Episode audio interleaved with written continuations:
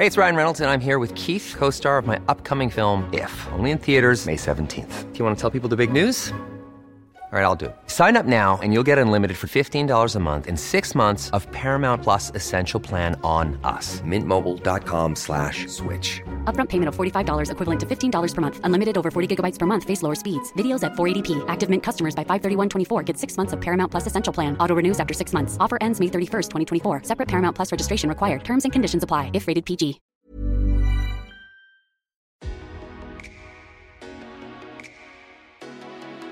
GM, I'm Dan Roberts, I'm Stacy Elliott. I'm Andrew Hayward. I'm Kate Irwin. And I'm Stephen Graves. and this is GM from Decrypt.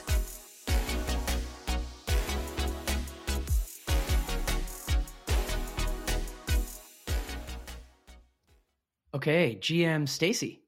GM Dan. as FTX continues to, well, I was about to say melt down, but I guess more like play out. The uh, the post bankruptcy filing drama continues, much to ask certain officials about. So, a great time to have SEC Commissioner Hester Peirce on the program. Yes, and we have to say, and I think she will say herself, she can't comment directly on FTX, Yes. but We've been told. you know, of course, this has kind of changed everything for the industry. So, you know, we do want to ask her about what that's going to look like in DC, specifically at the SEC. Yes, uh, you know, we've been told she can't comment on the specifics, but can speak broadly. And we should say, um, just five weeks ago, maybe, and the date is ironic because it was like days before FTX. But uh, Commissioner Peirce spoke to our colleague Sander Lutz, and I, I always appreciate her honesty. It seems to me she's the person at the SEC who's willing to criticize the SEC, which, of course, as journalists we love. But she said uh, the SEC's current approach to crypto is, quote, not a good way of regulating. Spicy.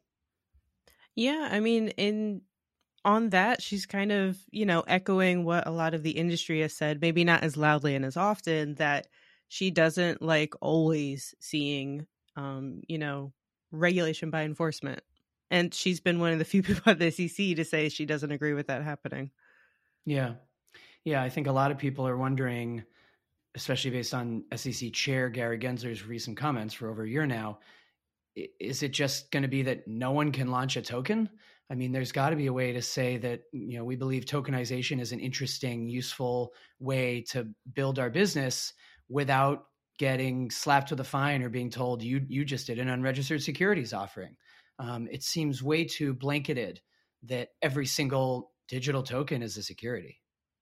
Yeah, and I mean, you know, you and I have wound up talking to people over the past couple months, really, at this point, about the Howey test and just whether or not it still has a place in crypto. And, you know, you've correctly pointed out before, you know, we have a rule, we have a way for determining what's a security, Yeah. and maybe we just have to work around the Howey test and figure out how to have it applied. I know, you know, Commissioner Peirce has said herself that she doesn't really agree with it. She wishes it were applied differently. So, we can dig back into that because that's still very much a timely topic here.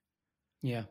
Yep. Lots to talk about. It'll be interesting. We're also recording this at a time when uh, Sam himself is doing lots of interviews, but at this point, um, his answers are becoming, I think, less and less valuable and less interesting because you can, you know, you either believe him or don't.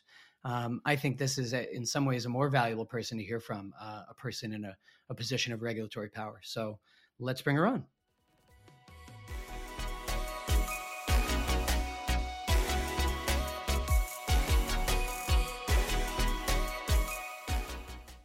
Okay, SEC Commissioner Hester Peirce, GM, welcome. Good morning, Dan. Good morning, Stacy. It's great to be with you. Thanks for joining us. Uh, there's a lot to get into with recent news, and I know you can only say so much when it comes to FTX specifics, but let's actually start broad in terms of the reputational hit to this industry that the past month has caused. And of course, you know, for me and for Stacy, and both of us have been covering crypto for years, this was obviously not the first instance of a collapse of a big player. I mean, we remember doing this in May with Terra. And yet this time, for any number of reasons, has been a much bigger, more mainstream story, the FTX bankruptcy. Um, with you know every news site and every broadcast channel and regular folks who normally don't care about crypto asking about it. And I wanted to ask you, you know, obviously you are someone who is in general, I think a fair summation, pro crypto. You know, you think crypto is is interesting and useful. And do you find that when something like this happens, especially the FTX collapse, that it's hard to sort of defend supporting crypto? I mean, it's another time where people are saying, "Oh, see, I don't trust this whole industry and and crypto is somehow bad." First, I should start out by saying that the views that I represent are, of course, my own views, not necessarily those of the SEC or my fellow commissioners. Um, you know, certainly this has been a, a, tough time for crypto, and I think for everyone, whether it's a whether you know regulators or people involved in the crypto industry, people um, involved in writing about the crypto industry, I think everyone is kind of taking a step back and and looking at again at at what crypto is all about. And so I think it's it's when I talk to people, I, I remind people one that crypto is not about centralized entities. Um, two that you know crypto is not about trading either. Although there's been a lot of emphasis on trading in the last several years, that is not the core of what crypto is is. And if that is the core, it's it's probably not living up to its potential.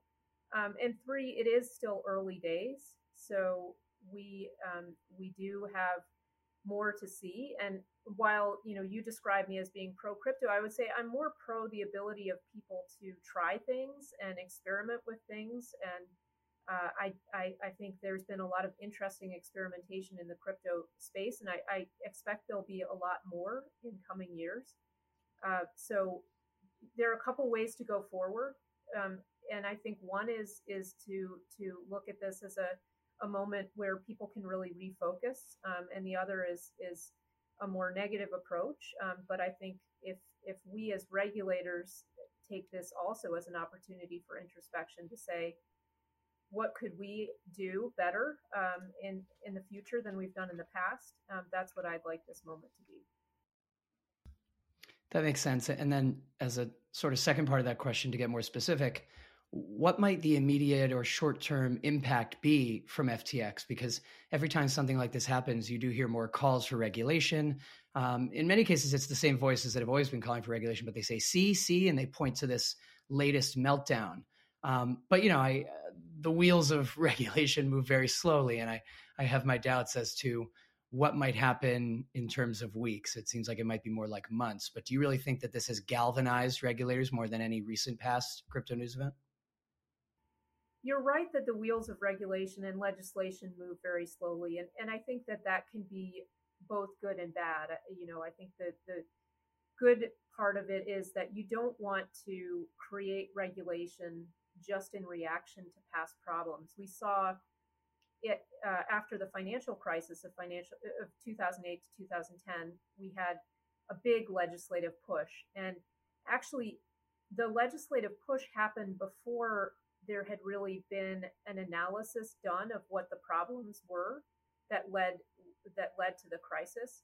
And so you ended up with regulation that i fear in many ways doubled down on some of the policies that had gotten us there in the first place. And so allowing people time to kind of figure out where the problems is always good. You don't want to have knee jerk re- uh, regulation or knee jerk legislation. Um, but at the same time you know, I think in the crypto world we've seen for a long time that there's been a, a, lack of clarity, which I think has has led people to do things that they wouldn't have done had there been clearer guidelines.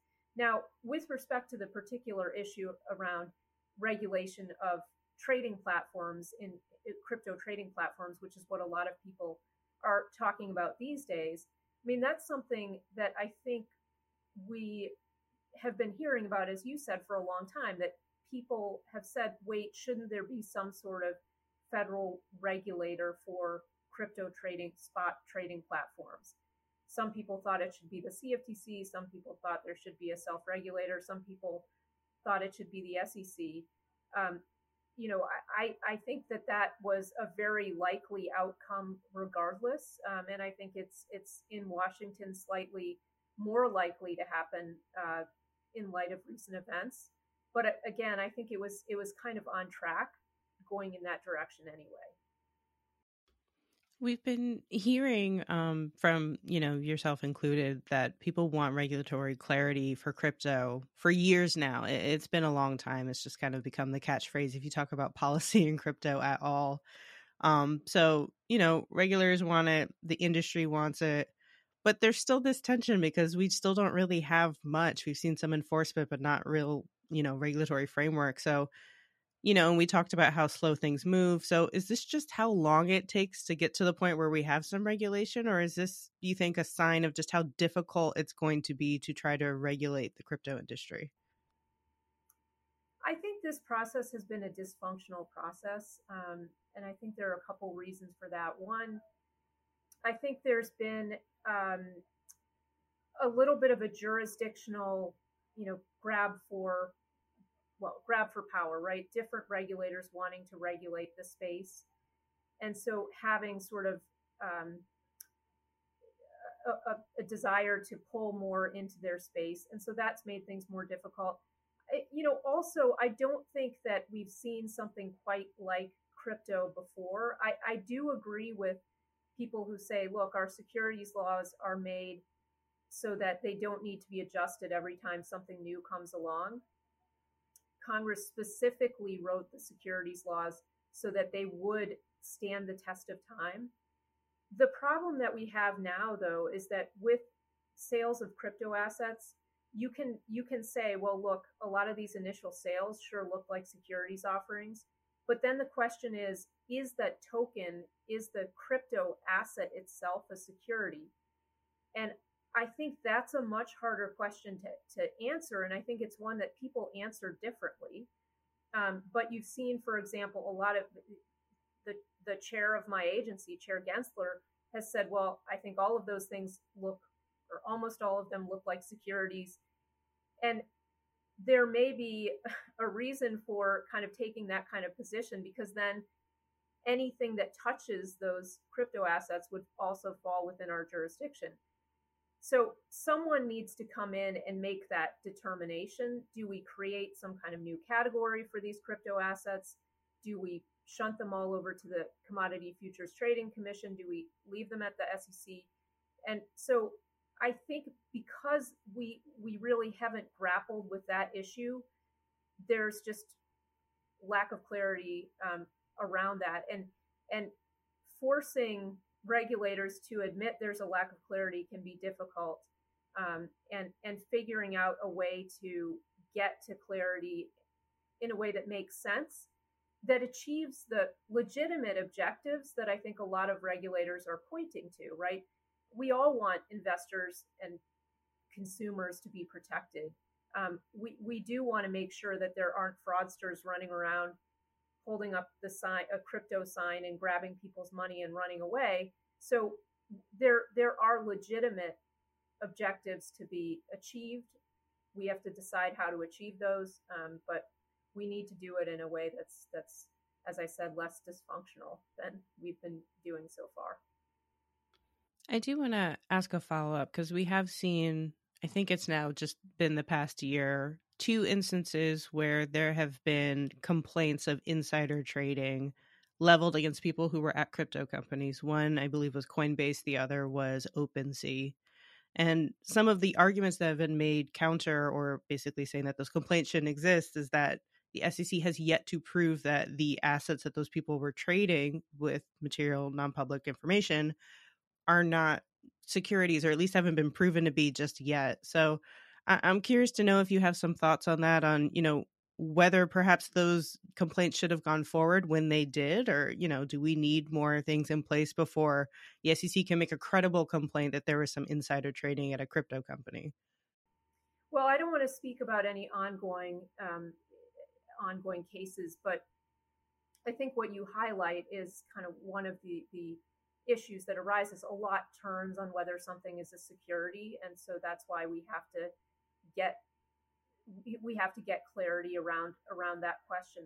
And it, and that does raise another point, which is that I think we see that when things are going well, people say to the SEC, "We don't want you involved," and then when things go badly, people turn to the SEC and say, "Why weren't you involved?" And so there also needs to be a, sort of a reckoning among people involved in crypto uh, about what it is they want to see, and and I think we as as American people should be discussing what kind of regulatory framework you want, and and honestly discussing what the what the costs and benefits of each approach are. And if you decide that you want to operate in an unregulated environment, that means that when something goes wrong, you don't have a regulator to come in and deal with the problem.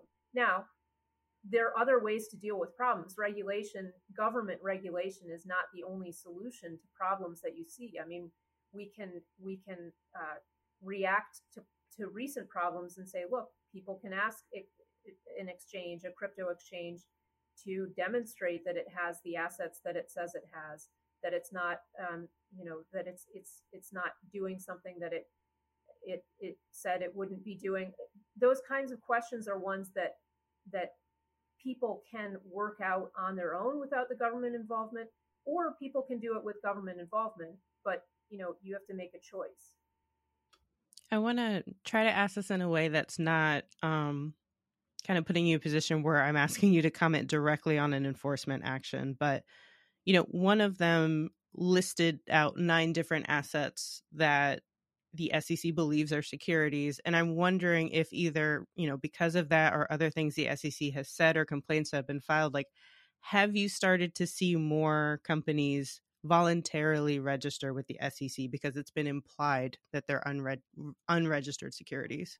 Well, I mean, this is another one of the issues that I, I, I, I have been frustrated that my regulatory colleagues have not wanted to address. There is no easy way, if you decide something is a security, a crypto asset is a security, to register it uh, with with us. So this is a new area, and we do have to actually do some thinking about what that would look like.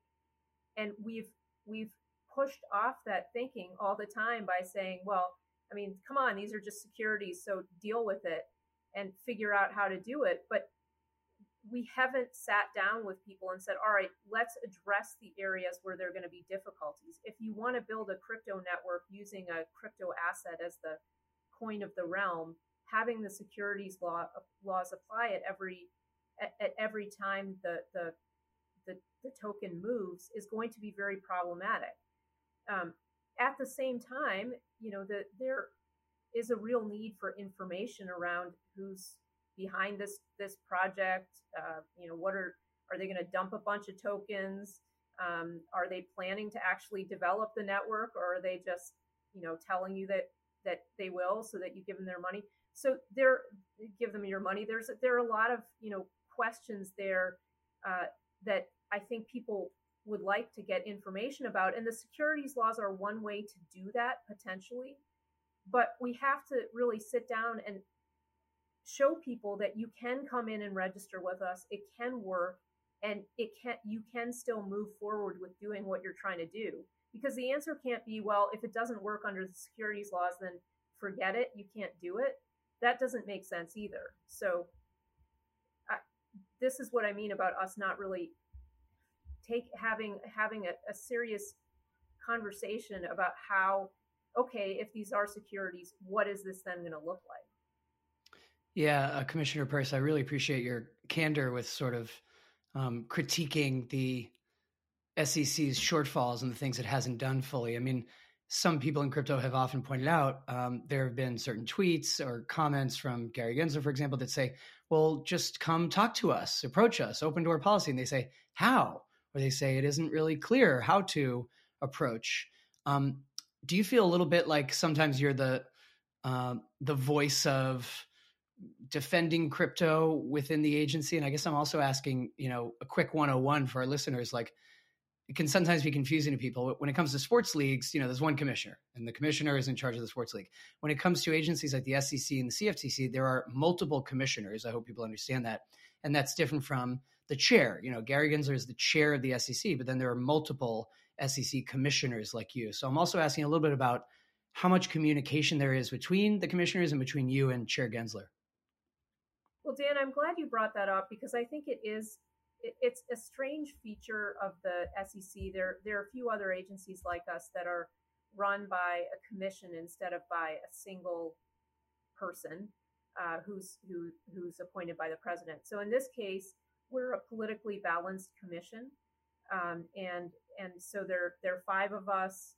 The president obviously picks the chair, so that the chair will be of the president's um, party. Um, and we make decisions collectively. So when there's an enforcement action, we vote on the enforcement action, um, and the majority rules on on that.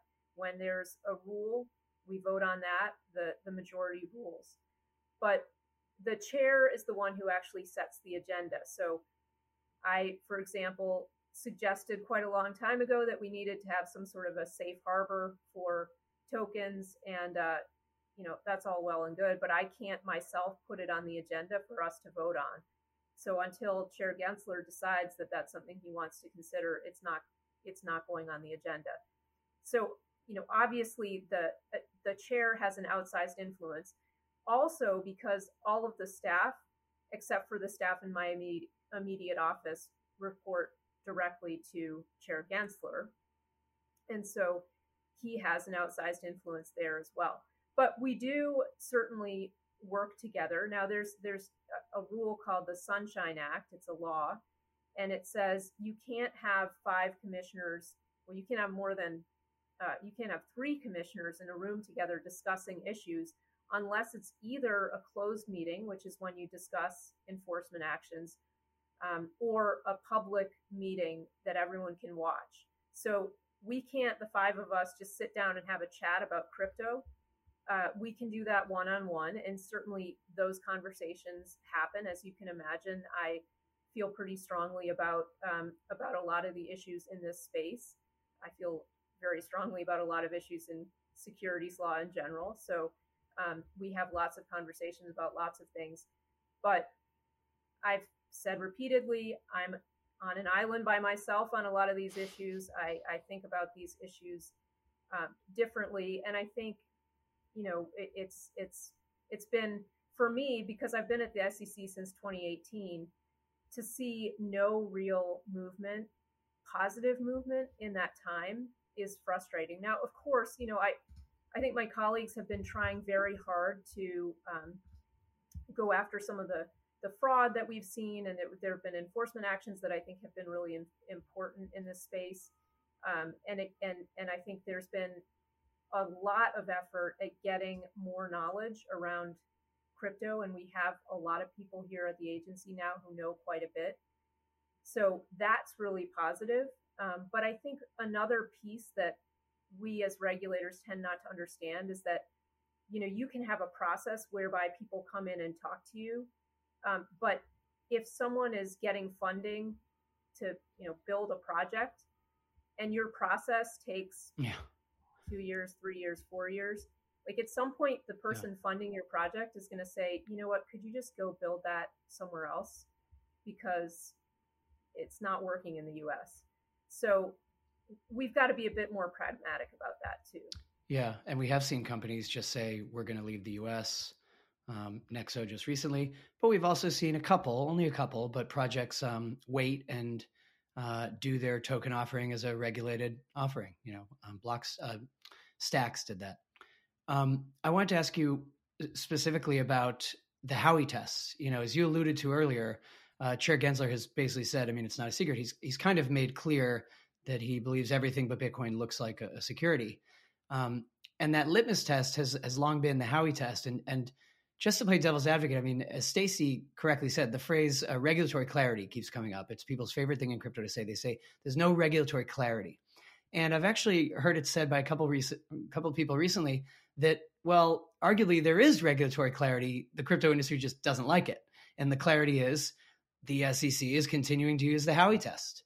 And people can rail against it and they can say, well, it's from the 1940s. It's so outdated. But if you read up on it, kind of makes some sense. And it's like, well, if it's something created by someone else and it's you know marketed with the expectation that the price will go up and that you'll profit, and it's that you'll profit from the work of someone else, it's a security. Uh, what do you think about that? You know, some people are like, "There's no clarity." Well, maybe there is clarity, and and it, maybe it's not going to change, and and they're not going to say we need a newer, more modern test. Yeah, I mean, I think it's it's again, this goes back to the point that the securities laws were written broadly, right? If we just wrote things and said it only covers stocks and bonds and notes, then people would be, you know, inclined to come up with some different term and say, well, it doesn't fit within the precise language of the statute, so I guess we're fine. And so this idea that you have uh, something called an investment contract, which which is what the subject of the Howey Supreme Court case was, and and and the Howey test was based on on this to say, if I sell you something, and I promise, if I sell you an orange grove, a piece of an orange grove, and I promise to do all the work to maintain it, all you have to do is give me your money, and I'm gonna I'm gonna uh, make sure that this yields profit, and you're gonna get the profits. Then that does look like a securities offering, but the the the objection that I have is that the approach that we've taken with respect to crypto, I would argue, is different from what we've done before with the Howey test. Now, I have some concerns about how broadly the Howey test has been has been read outside of crypto, but even just taking it at face value, the problem is that we, with respect to crypto, we've said, you know what, that orange grove is going to be treated as a security uh, in perpetuity, I guess, forever, right? I don't know when it stops being a security. And that doesn't make sense because just because I sold you the orange grove as part of an investment contract doesn't turn the orange grove into a security. It means that the orange grove plus the promises I made to you about what I how I was going to tend the orange grove and generate profits for you that was the securities offering. And so I would like for us to be a bit more precise. And if we if we were more precise, I think that there would be fewer objections to applying the Howey test and saying, hey, that initial time when you sold it, that might well have been a securities offering, but that doesn't mean that the the token continues to be a security for the rest of its life.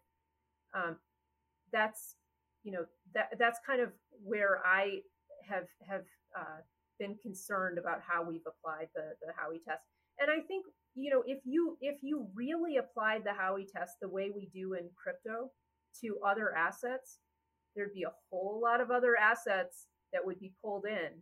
You know, I use the example often of fancy watches, right? If you sell um, someone a watch and you say, you know, this is buy this watch, put it away in a special place, and I'll build a brand around it, and then you can give it to your to your daughter, and it's going to be worth even more when she has it.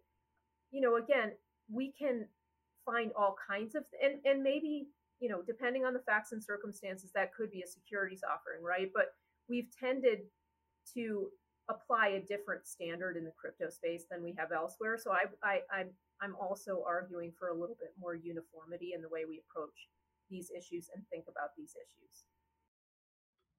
So I just want to I want to ask a clarifying question, make sure I understand kind of the the way you're talking about the Howey test there. So potentially an initial coin offering, it's pretty clear cut that would likely be you're selling a security. Well, I don't know. I mean, facts and circumstances, right? Yes. We've always got to throw that in. Of facts course. and circumstances matter a tremendous amount. Yeah. But but that might leave room that further down the line you could then exchange transact with whatever that thing was that you received and it would not then be a security potentially facts and circumstances that, of that course subsequent transaction, Okay. depending on facts and circumstances, might not be a securities transaction. okay and of course this is not binding you are not setting regulation right now on our podcast but i just i just want to make sure i understand no, absolutely not. And I think it's really important to underscore that, as I said, I'm on an island by myself. I view these things very differently than some of my colleagues have viewed them. And so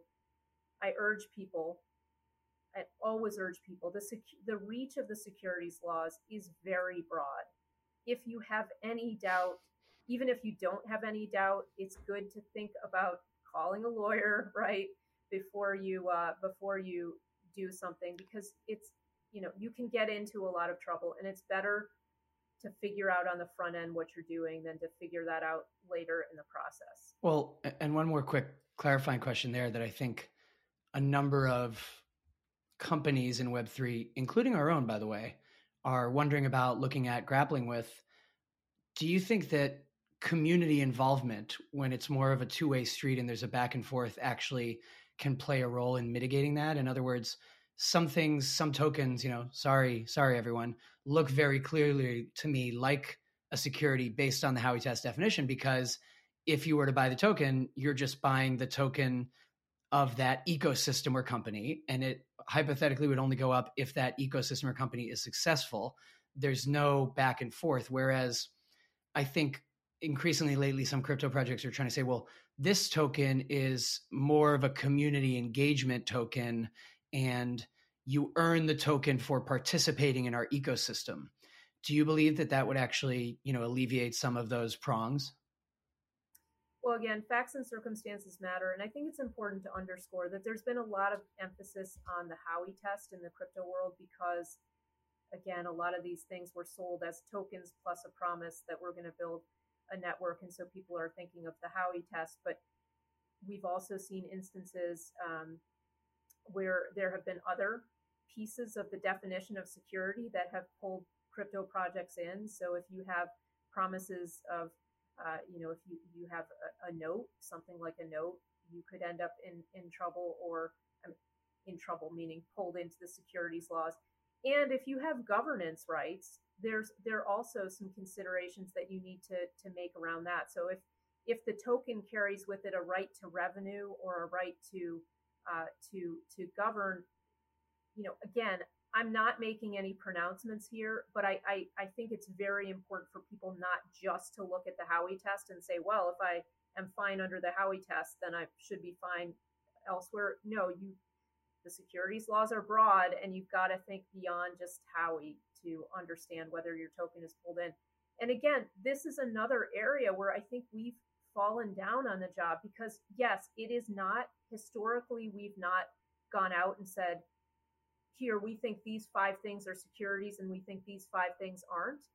But we have been willing to provide guidance when we see something going on in the market that we think it, it would be worth pointing out to people. And so why not sit down and take a look at something like NFTs and say, okay, well, we're looking at this, or, or take a look at something like a DAO and say, okay, we're looking at this and we're seeing these things.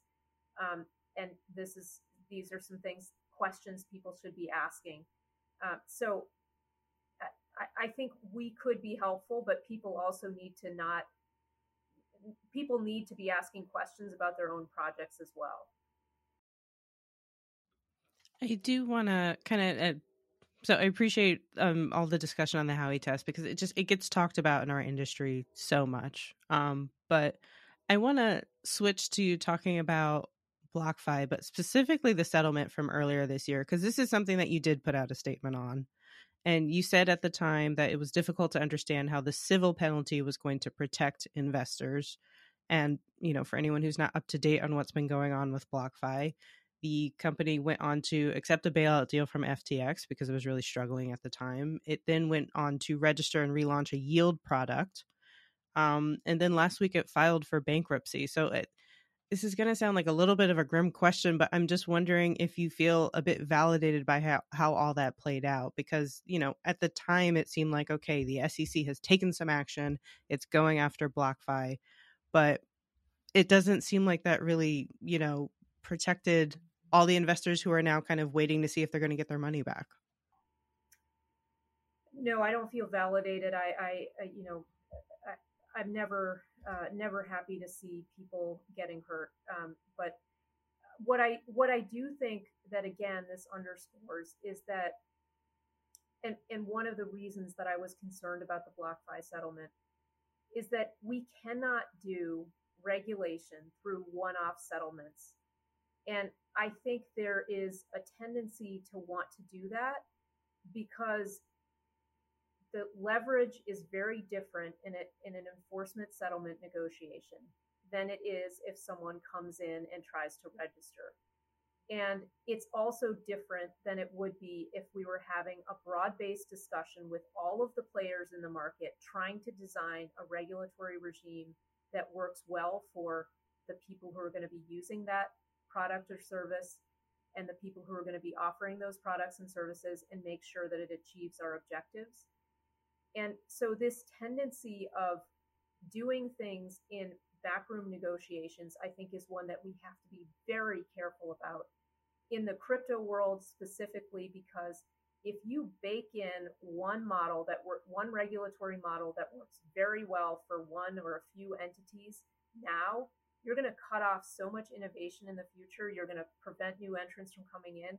And that is an issue that has been a perpetual issue in the traditional financial world because we have such a regulatory culture that if you're a big entity, you can hire thousands of lawyers, thousands of compliance officers to deal with a regulatory burden. You can hire people to figure out how to you know argue for rules that will will work well for your entity and not for anyone else and we've got to push back against that in the traditional financial world we also have to push back against that in the crypto world and so um, I, you know i hope whatever we do we bear in mind that there this is not about writing a regulatory framework that works well for one player or that is crafted in the back room without having real public discussion about what it is we're trying to achieve and how what the best way is to achieve it.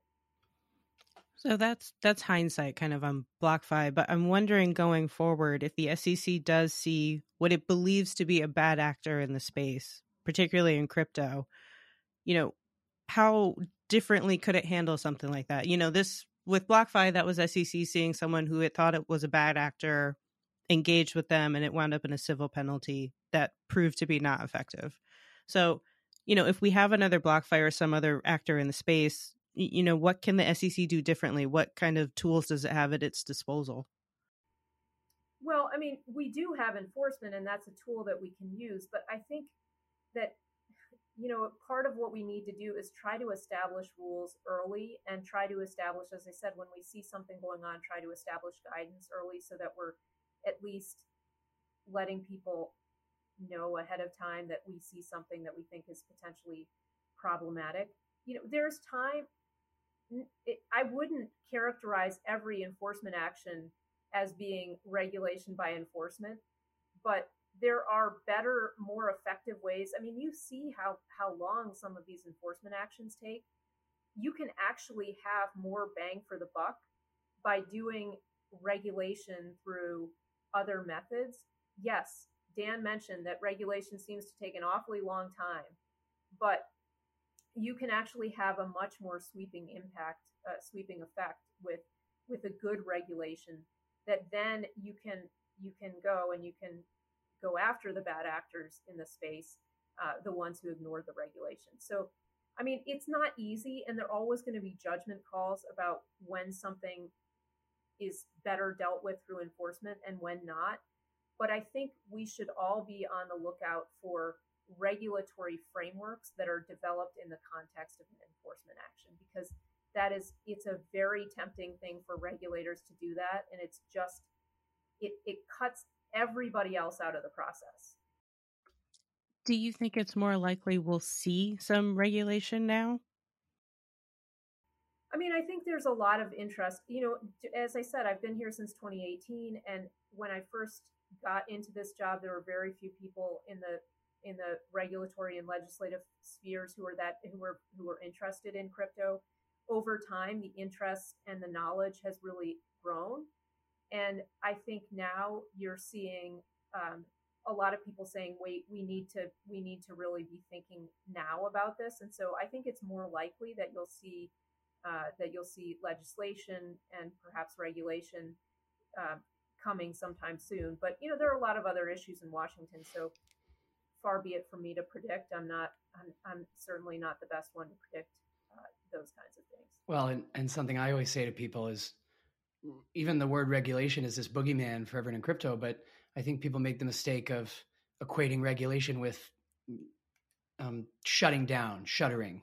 You know, like oh, they're going to regulate crypto out of existence. I mean, it's possible to, to add regulation, and that just means adding safeguards and rules of the road. And that's not the same as saying, let's shut it all down, uh, which they can't yeah, really mean, do to Bitcoin anyway, at least in Bitcoin's case, and probably not yeah, Ethereum. I, but Yeah. You you know I think I think that that's a fair point, but I think we also need to um, you know good regulation designed well. That's why I say I like to have it done in a in a process that's public and open that everyone can participate. I think it's important to remember that the regulatory apparatus, government agencies are supposed to work for the American people. So we need to come together and figure out what the right approach is to regulate this, what level of regulation we want. Are there some areas that we think perhaps don't need a federal regulatory framework? Um, you know, when you when you talk about real DeFi, and again, there there's lots of stuff masquerading as DeFi, but when you talk about people interacting with other people through the the the intermediation of code, then the question is do you do you want to carve out a space where people are able to do that without having a regulatory overlay? And you know i think that we have to be careful in whatever approach we take to regulation not to prevent people from engaging in mutually beneficial transactions um, where there's there's no real interest in having a, a, regulatory framework. So that's kind of what I'm, and I actually really welcome people to come in and I hate to use this phrase, who come in and talk to me about that and help me think through um, how to approach that because I have real concerns, you know, around financial privacy. I think um, we tend in this country to undervalue financial privacy, um, but it's it's really important and it's important that we build in those protections now because it's becoming easier and easier um, for for government to uh, watch everything that we do and in many spheres of our lives our lives and that's true in the financial world as well. So protecting privacy um, and then protecting some of these fundamental issues around um, the ability to to develop code without um, without that getting you you know there, there's a first amendment concern around around code. And so i'd love to have people come in and help me think through some of these issues which i which i think are quite difficult issues but quite important to be thinking about now early before we get too far down this road. Yeah your door sounds a little bit more open to me than uh, gary gensler's but that's just me saying that not you. Um, one one last thing i want to make sure i ask you about we even though stacy alluded to OpenSea one thing we haven't touched on mentioned is NFTs. And uh, I'm curious whether you think that the regulatory approach will be or should be different toward NFTs than they are toward cryptocurrencies. Now, of course, as I'm always you know educating um, you know newbies, they're all tokens. I mean, we're all there. These are all blockchain based tokens here, but it's about how they're used. And um, you, you know, I, I remember years ago you were talking about trying to establish a rule that and as you alluded to earlier, that's why something could maybe be seen as a security at first, but then eventually no longer be. Um, you talked about if if the network has matured enough. I think it was like if if the network matures within three years, then something that looked like a security might no longer be. And it just occurred to me to wonder, well, maybe NFTs could be a, a sort of solution to that. If a company says, "Buy our NFT to engage with us," rather than buy our token. Well, I'm going to give you the lawyer's answer of it depends. And I think it's really important that people in the NFT space, again, be careful because simply labeling something in, as an NFT doesn't give you a pass from the securities laws. You have to think about, you know, what are the characteristics of those NFTs. Um, I, I, I think that there, there, there are different questions that arise around NFTs, but there are also some of the same questions that arise around NFTs. So I, I people just need to be careful that simply changing the label for something may not get you out of the securities laws. You you really have to ask those questions. And that's why I want us again to look at some of the the NFTs that are out there and some of the characteristics and maybe provide people some guidelines around how they can the questions they can be asking when they're trying to figure out wait does this maybe implicate the securities laws or not? So i wanted to quickly jump back to some of what you were saying about defi and you know kind of drawing a line between defi and real defi or something that looks like defi and real defi. Um you know where where do you put that line? Because I, I know from having talked to players in the defi community that they're very concerned that they're just generally misunderstood by regulators and people in dc so I, i'm just curious to know you know what's your view on it well i think part of the reason they're misunderstood is a lot of it is fairly complicated right so i try to learn as much as i can but this is why i really need people to come and talk to me about this to help help me understand um, where it makes sense to have lines. You know, I think the the hope of the crypto world has been to disintermediate, but the reality is that a lot of people will want to deal with an intermediary. And so this isn't surprising, I think, to a lot of people in this space. They always expected that there would be a lot of stuff operating in the background that would be DeFi, but that there would be front ends and there would be uh, there would be ways for people to interact with that. But so I bring up, for example, the front end issue.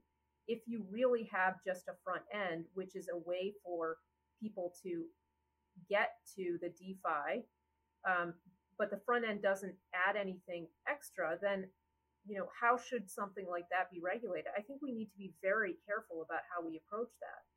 Um, and and not just assume well a front end is just a central intermediary that i I think we we have to really try to grapple with that issue. So I think that's one of the one of the areas. But then I think on the a lot of these decentralized projects have aspects that do look like there are a few people who could take the treasury or ch- you know change the way the whole the whole network operates and if that's the case then i think people rightly are going to say, well, we, we need to have some protections there. Um, and so again, how do we, the whole beauty of, of code is that the open source code is that people can see it and people know what will happen, right? It's, it's not a mystery what will happen.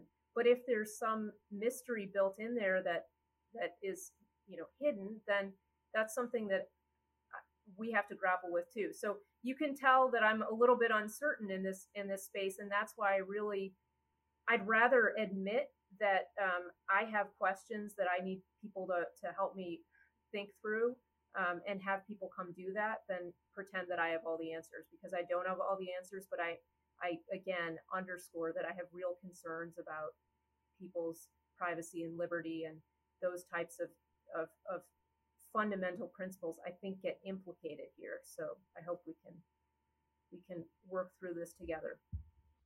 It's a great answer. Um, we always like to end on something a little bit more personal and uh, less technical and wonky. So here's something you will have the answer to. Do you remember, uh, Commissioner Peirce, your first kind of moment of crypto discovery? I mean, when did you become interested in this space? When did you first hear about it, read about it? I know you went over to the SEC in 2018, but um, stuff has been around since 2009. What what uh, what prompted the crypto bug for you? Well, I first heard about it. I think it was probably in 2012, 2013, and and thought it was interesting um, that people were experimenting with this area. So some of the people I worked with before um, gave me my first introduction to to understanding and thinking. Well, I can't say understanding. I'm still trying to understand, but to, to learning about crypto, um, Bitcoin specifically was was obviously what I learned about first. Um, but you know, when I came to the SEC, I, I really wasn't thinking about crypto specifically, but more generally about the SEC's approach to innovation, to new products, to new services.